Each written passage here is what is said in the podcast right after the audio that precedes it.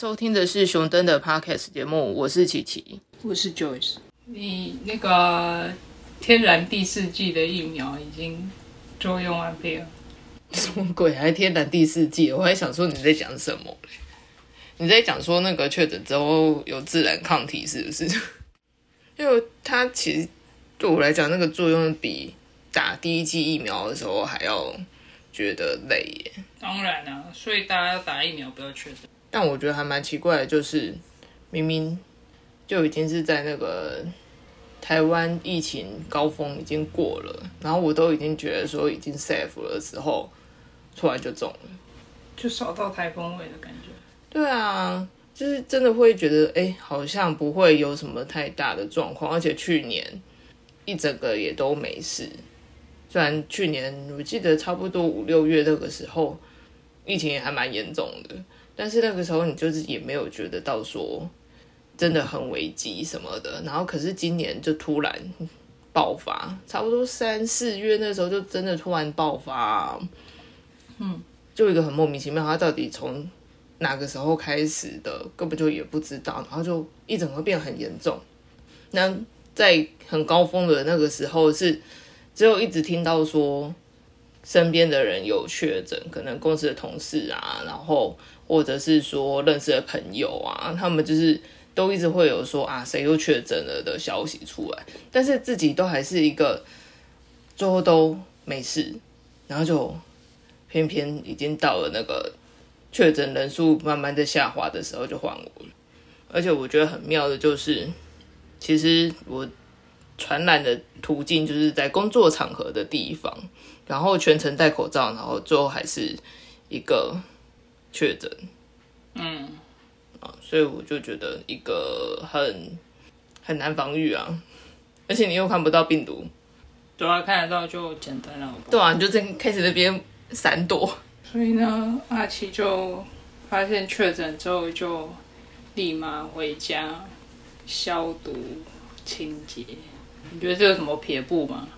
就遇到这件事情的时候，虽虽然我们都觉得你已经处理的很好了，但就就遇到。这件事情的时候，大概就是这样嘛。但是你要详细讲一下，遇到这件事情的时候要注意的点哦，大概步骤或顺序。其实，在真的疫情很严重的时候，有跟家里人讨论过，说假设我们家真的有人确诊的话，要怎么样去做处理。但是那个时候其实就是一个没有讨论出下文啊。然后之后也不了了之，但最后实际换到我的时候，因为我觉得我自己在提出那个问题的时候，我我还是有一个基本的想法，所以其实就是换到我自己真的发生这样子事情的时候啊，我自己就会变成是先把我之前可能大概想过的方式先拿出来用。那因为我的原则就是希望说病毒这个东西就是在。我这边就可以直接停止，不要再继续往外传播出去，因为我也是被人家传染的，然后你就当然也会觉得很莫名其妙嘛。那我也不希望说那其他人的生活会受到影响，所以我自己的基础想法是这样子的，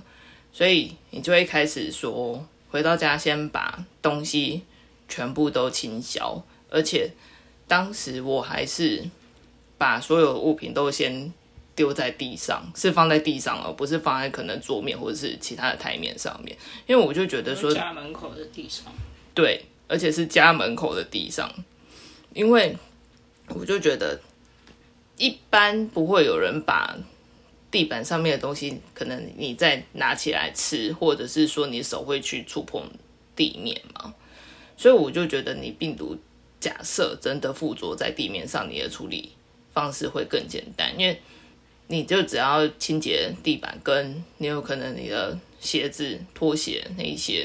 东西，我就觉得比较好处理，因为真的不太会有人去把地面上面的东西，然后拿来可能你再碰触你自己的身体上面这样。所以我就是回到家的时候，什么东西都全部在你家没有小朋友，小朋友至少那小朋友还不会爬的情况下是这样。嗯，对啊，就全部都先丢在家门口，然后先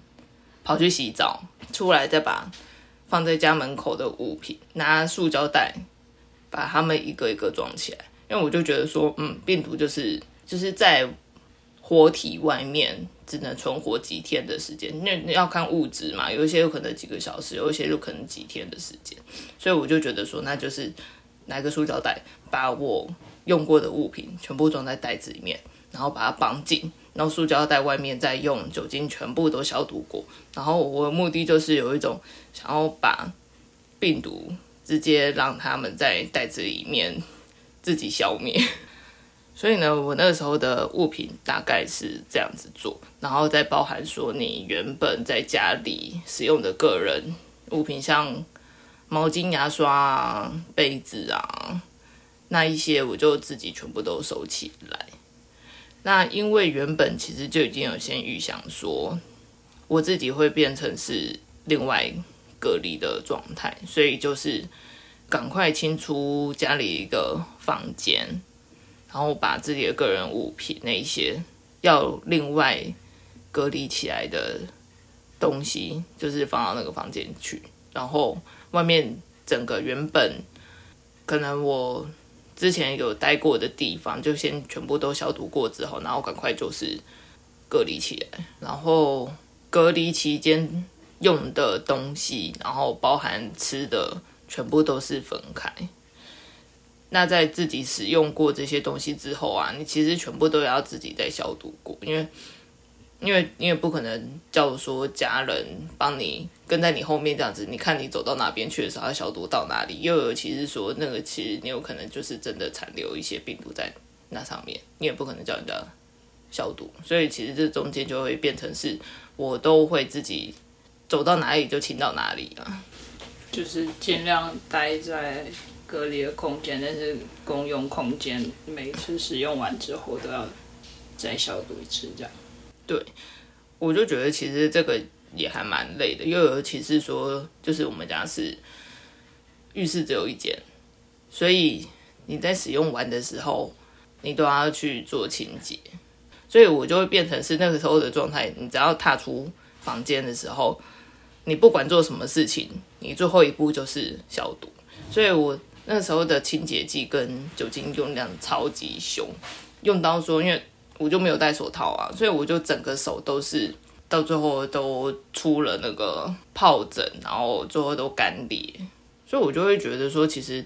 假设你真的是在居家隔离的状态啊，其实你确诊者本人的自制力其实就要还要蛮强的，因为其实。我前几天就有接到我朋友的消息，他那个时候就突然传了讯息给我，说：“哎，他需要专业的咨询。”他就说他爸爸确诊了，所以你是专业的，因为他就想说我可能有经验啊，所以他就想说有没有一个快速的处理方式，因为他们其实没有对说确诊之后要到底要采取什么样子的行动有。了解，因为其实我那个时候我自己也不知道啊，因为包含说什么可能视讯看诊，或者是说到底哪一些地方应该要注意，然后还有通报要怎么样通报这些事情，其实我原本也不知道。就是我自己赶快清消完自己隔离的时候，就赶快在房间里面用手机去查，说到底之后到底要怎么样做，然后又包含说，假设真的其他人也需要去做隔离的话，我们有没有什么其他呃？可以申请补助的管道，那些其实都是后续才在查的。因为我其实我原本我做的功课也没有做到那么多，我就只是稍微有一个构想，说可能在家里的配置是要怎么样而已，就是那个隔离啊要怎么样做啊，然后包含清洁那一些。嗯，我就想到这个，那其他的我根本就没也没有去做准备，而且因为其实到后来我也没有再关注说可能。政府对于说你确诊者的隔离到底是几天这件事情，我也没有特别去注意啊。对啊，所以其实很多资讯都是到后面自己真的发生的时候才去看，说到底要怎么样做。所以我那时候朋友就在问我说，他爸爸这样确诊了，他们应该要怎么样处理？所以我就。我可能先大概问了一下，说他爸爸的状况是怎么样。之前有跟他们聊天的时候啊，就也知道说他爸爸的个性是那一种，觉得自己不用做任何防护也不会确诊的人。我觉得其实还蛮多人都会有这样子的心态耶。我以为现在现在已经蛮少人是这样。没有，我觉得你去年或许有这样子，我就觉得有可能会觉得说，哎、台湾疫情没有到那么严重，我觉得就算了。可是今年每天确诊人数都破万，而且还有过说那种高峰期是接近十万呢。反正呢，他就是讲说他爸爸就是那个闲不下来，很喜欢到处往外跑的那一种人，然后又不戴口罩，重点就是不戴口罩。所以呢，他就说他爸爸其实也不知道说他到底为什么会确诊，只是他的感染源他不知道。所以呢，他爸爸就是后来就是知道说他自己快筛是阳性的时候，他就在家里，然后因为像刚才讲的，他就是爱好自由的人，所以呢，他不会想要说自己把自己隔离在房间。你要自己去租那个防疫旅馆，没有，我觉得可能就是一方面也就觉得说，就是不要花那个钱吧。所以他就是他爸爸就是在客厅，要不然就是在房间，就是他会在家里到处移动。重点是他在家里也不戴口罩，他已经知道他自己确诊了，很妙吧？然后我就说，那那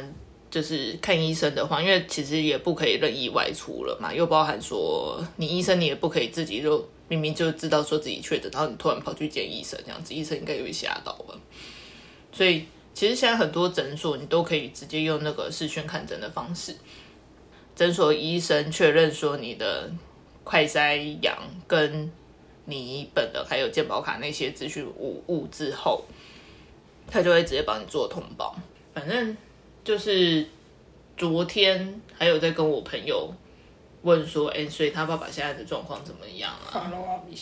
嗯，然后就就讲说还是老样子啊，就是在家里很自由啊，然后他们家的人就是会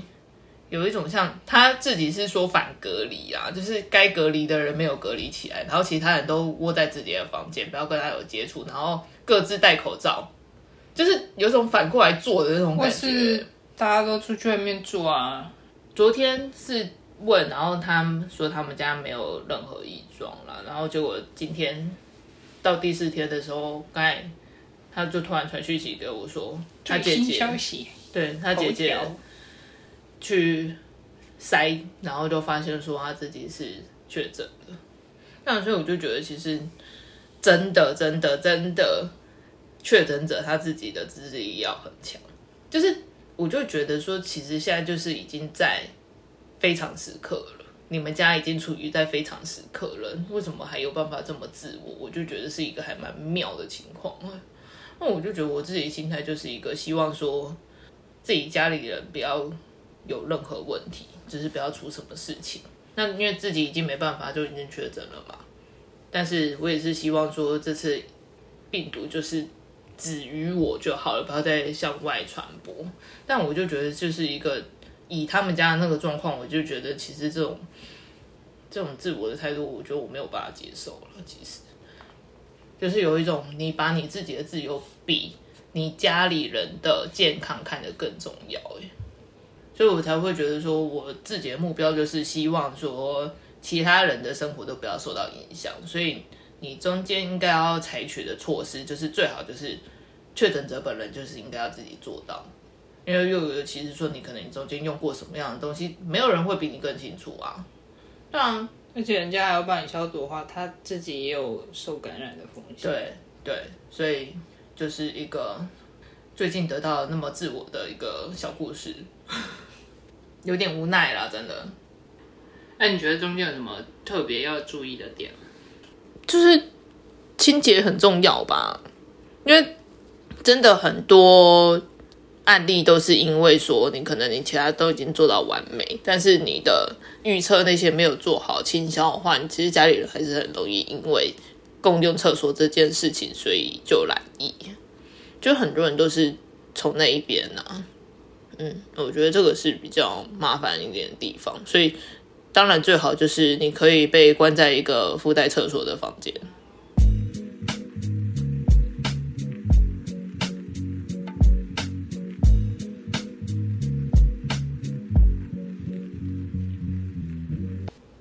我觉得我自己确诊隔离的期间呢、嗯，如果真的有几个要讲的话，我可能会讲说，第一个应该就是，虽然你身体在不舒服，但是你有余力的时候，你要做什么样子的时间规划了？也就是说，你平常要想象一下，如果你突然就是你可以想说你自己多出来的一个时间。但我觉得其实就是还要限制于说，如果你是被丢到了什么样子的环境底下，因为你不同的地方，你其实有可能要做的事情就是不一样啊。就像我觉得这次我觉得比较比较不方便的地方，就是说，因为被隔离的房间里面是没有其他可以使用的东西，我最多就只有一只手机可以用，就只有手机而已。那这个时候你要做什么？我觉得我自己相对于我同事，我自己本身不舒服的天数其实还蛮久的。嗯嗯，所以我就觉得其实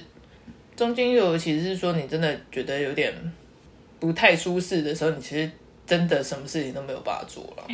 对啊，那如果扣除掉那些时间的话，我觉得我自己大部分的时间就是，这样讲好废哦。就我自己也没有做什么规划，就我自己就是用手机在看动画、漫画这样子。原本是有想说要看电子书，但因为后来考量到说，因为其实就是你要一边做笔记，我又没有其他的东西可以记，而且你这样手机还要切来切去，说你你有可能贴到 Notion 或者是贴到什么其他的记事本上面，我就觉得那个真的便利性很低。但你要你要纸笔，可以送进来啊。你用写的会写很久哎、那么多哎、而且你要写几张纸啊？你要待在那那些天数，然后我是觉得，假设你是真的有两天空闲的时间，你其实就可以做超多笔记，然后你全部都要用手写。我觉得，如果你已经习惯说你之前的笔记就是用电子化的话，你觉得你有办法接受全部都用手写吗？我觉得这样很累。反正我是当时就是我真的原本也要看电子书，但是后来就是觉得说这样子实在是太麻烦了。但这样你就找找到一个可以之后可以考虑看怎么改进的，就什么如何使使用 使用手机看完一本书并做完笔记。你就会让我觉得有一种那种三者共而成良医耶，因为就是你 你自己本身经历了这些东西之后，你就会突然想到说，嗯，对，所以就是在这种时刻的时候，你会有什么样子不方便的地方，然后你就会试着想要去改良它的那种感觉。但是你一开始确诊的时候，你有想到说，哎、我要来计划一下我接下来要干嘛？没有。其实我觉得我确诊前是没有特别这样子想，但是确诊就是休养到中后期的时候是有慢慢在规划，就是那个啊、哎、退休的今天又哦，我以为你要说，哎、今天又不知道干嘛、那我是不是要来规划一下？没有，好不好？因为我记得好像是在这个议题是退休议题是在我真的在隔离之前就有稍微讲到过，是不是？我记得好像有。对所以你是说，就是心里要有几个大问题，可以在你有时间的时候，嗯，来思索一下。因为我觉得其实这个原本就是一个必要的存在吧，你也不用特别讲到说你真的被迫于说什么时候什么事情都不能做的时候，你才会去做这些事情啊。因为我觉得你原本你做一些人生规划，其实是你在平常的时候你就应该要阶段性的去想吧。但我觉得这个还是要有个观念，不然我觉得应该有些人也是，得过且过，就是哦，我现在有空，好好，来看来追个剧吧。对啊，我就觉得，因为可能我本身对对其他的东西的兴趣度就比较低一点啊，所以我就觉得我我稍微还是会放一些时间在这些自己人生议题上面吧。就我也不会说那种真的把所有的时间真的全部都投入在说可能看八卦新闻啊，或者是说去追剧啊。嗯，虽然我会看动漫没错啦，但是我其实不会花真的超级多的时间在那上面。我就觉得我其实对于那些东西是真的还好，我现在反而比较会花比较多时间在看书上面吧。给你一个赞。反正就就中间有想一下说，可能你之前有考虑的一些事情吧，就跟自己相关的事情这样子。对，现在有时间，然后有一个不受打扰的环境，对啊，可以好好的来想一想。嗯，对啊，所以我就觉得其实这因为每个人的需求其实就不一样啦，因为又尤其大家重视的东西都不同嘛，所以你其实就可以自己先稍微规划一下，说你自己有空闲的时候，就是当然像刚才讲的，也不不一定是现说什么啊，我真的确诊的时候我才要做或者什么的。或者其实就是你原本就是有一些什么想法都可以记录下来，然后也不用一定规定说在什么时候，但是你就是会记得有一个这么样的一个清单，会有一个这么样的记录，嗯，然后你想要看，想要拿出来翻看的时候，就都可以拿出来翻看这样子。其实现在有一些人就流行就是，可能通常也都是七天了、然后你就去参加一个集中营。然后他在你在那边，他就会把你的手机，应该说他是算什么？手机没收，对，就是你集中保管不能用手机，甚至有一些再严格一点，不能讲话，不能写字，嗯，有些事还是不能看书这样。然后就在那边，然后静坐冥想。那我不会想要参加这种东西，因为我是觉得啦，假设你真的中间你有什么突然想法有个 idea，但是你没有办法去做相关的记录，我没有办法确保说我七天之后我是不是还可以记得那么详尽。你要活在当下。那我就觉得有一些东西是真的，你没有赶快把它记下来，你真的很容易就忘了。因为尤其我是真的觉得说，我确诊之后那个记性整个变很差。我是说真的，就是你真的记忆力整个衰退耶，所以我真的觉得我没有办法确保说，我可能我下一个小时我就已经忘记了，但是你要跟我讲说我要放到七天后，你觉得我还记得吗？反正你刚才讲的那个什么什么集中营那个我，我不会想要参加了。那如果你真的是需要花一个时间去做冥想的话，你其实其实平你可以把常自己关在家里，但是它、对啊它有另外一种是那种你真的强迫吧？其他人可以跟其他来自不同地方的人，然后你不是说有一些不能讲话吗？就是你们还是不同的人会有干嘛有互动啊，心电感应的？会负责，会一还是需要一些合作合作才能干嘛这样眉目传情？是不是 你不觉得很累吗？就是你还是在跟其他人相处啊，然后你还是会观察到每个人不同的情况，你是之后会学到一个氛围。我是有突然想到说，你学到一个技能，那个就是很会看脸色了，因为你不能沟通。那从人家的表情就他打我，要他读懂的，他他他他要打我，你不觉得吗？这是突然那个突飞猛进的技能。我觉得另外一个我有想到的事情是，你平时其实就是要注意自己的身体健康状况了，因为如果你平常基础就很差的话，你在感染的时候，你其实你的身体状况会更差。因为我这次我是有特别觉得说，因为不是说确诊的时候其实会让你全身酸痛，但我就觉得。像我之前受伤的地方，你有可能中间是只有在天气变化，或者是说你又太过度操劳使用它的话，你才会觉得说那边有点不适。但其实我觉得这次的状况是我明明就是一直躺在那边，没有没有怎么在使用，因为你就是隔离在房间嘛。但是以前的旧伤就突然会再痛。反正我觉得总归就是一个保护好自己，然后不要让这件事情发生，就是最好，因为你就不用再想说后续的应对状况。因为你就很难啊，你又看不到它，对啊，真的，但是就就是是只不知道能变种变到什么时候。嗯就是只能加油。你正常会不会在讲那个、啊？嗯，在讲那个那叫什么？完了，我又想不出来那个叫什么词。就是好像事不关己的那个词叫什么？就事不关己啊，不是啦，靠背啦，真的有个词啊，事不就是有一种啊，这是你的事，然后我就只会在旁边这样至讲。扫门前雪嘛，不不是，就事不关己，靠背哦，就是一个事不关己的态度。你很烦呢、我就讲不出来，然后你还要这样。那 是便秘，你看，我就跟你讲说，我现在很常会有这种状况。就是我真的觉得，我真的很认真觉得那个就是那个我我什么，而且我觉得你觉得那不够明确哦，还是我记得有一个很常用的，想不到啦，叫什么啊？干嘛？我现在是在现场直播说那个新冠后遗症的状况吗？等我想到哪一天，我再跟你说。